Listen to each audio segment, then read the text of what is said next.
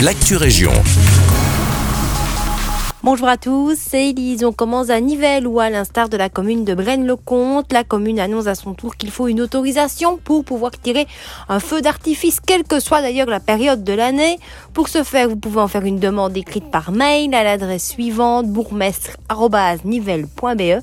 Et pour connaître quels sont les feux d'artifice qui sont aux normes, là par contre, rendez-vous sur le site du SPF économie sous la dénomination de feu de joie.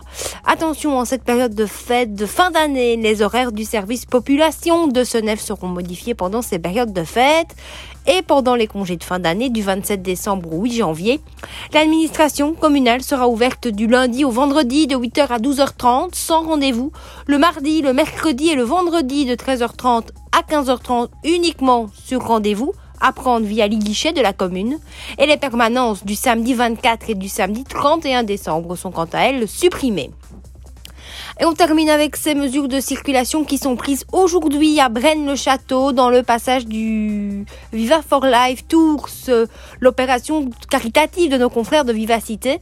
Les mesures de circulation entreront en vigueur dès 15h et jusque demain 7h. La circulation des véhicules, sauf celle bien évidemment des forces de l'ordre, des services de secours et des véhicules des organisateurs et des artisans qui sont eux munis d'un laissez-passer seront interdites sur la grande place de Braine-les-Châteaux, rue des commerçants, rue de la Libération rue de Tubise, rue Notre-Dame-au-Bois, Commerce et rue des Comtes de Robiano. L'ensemble des mesures prises sont à retrouver sur le site internet de la commune de Braine-le-Château car il y aura également des déviations pour le service des techs. C'est la fin de cette Actu Région. Merci de nous écouter.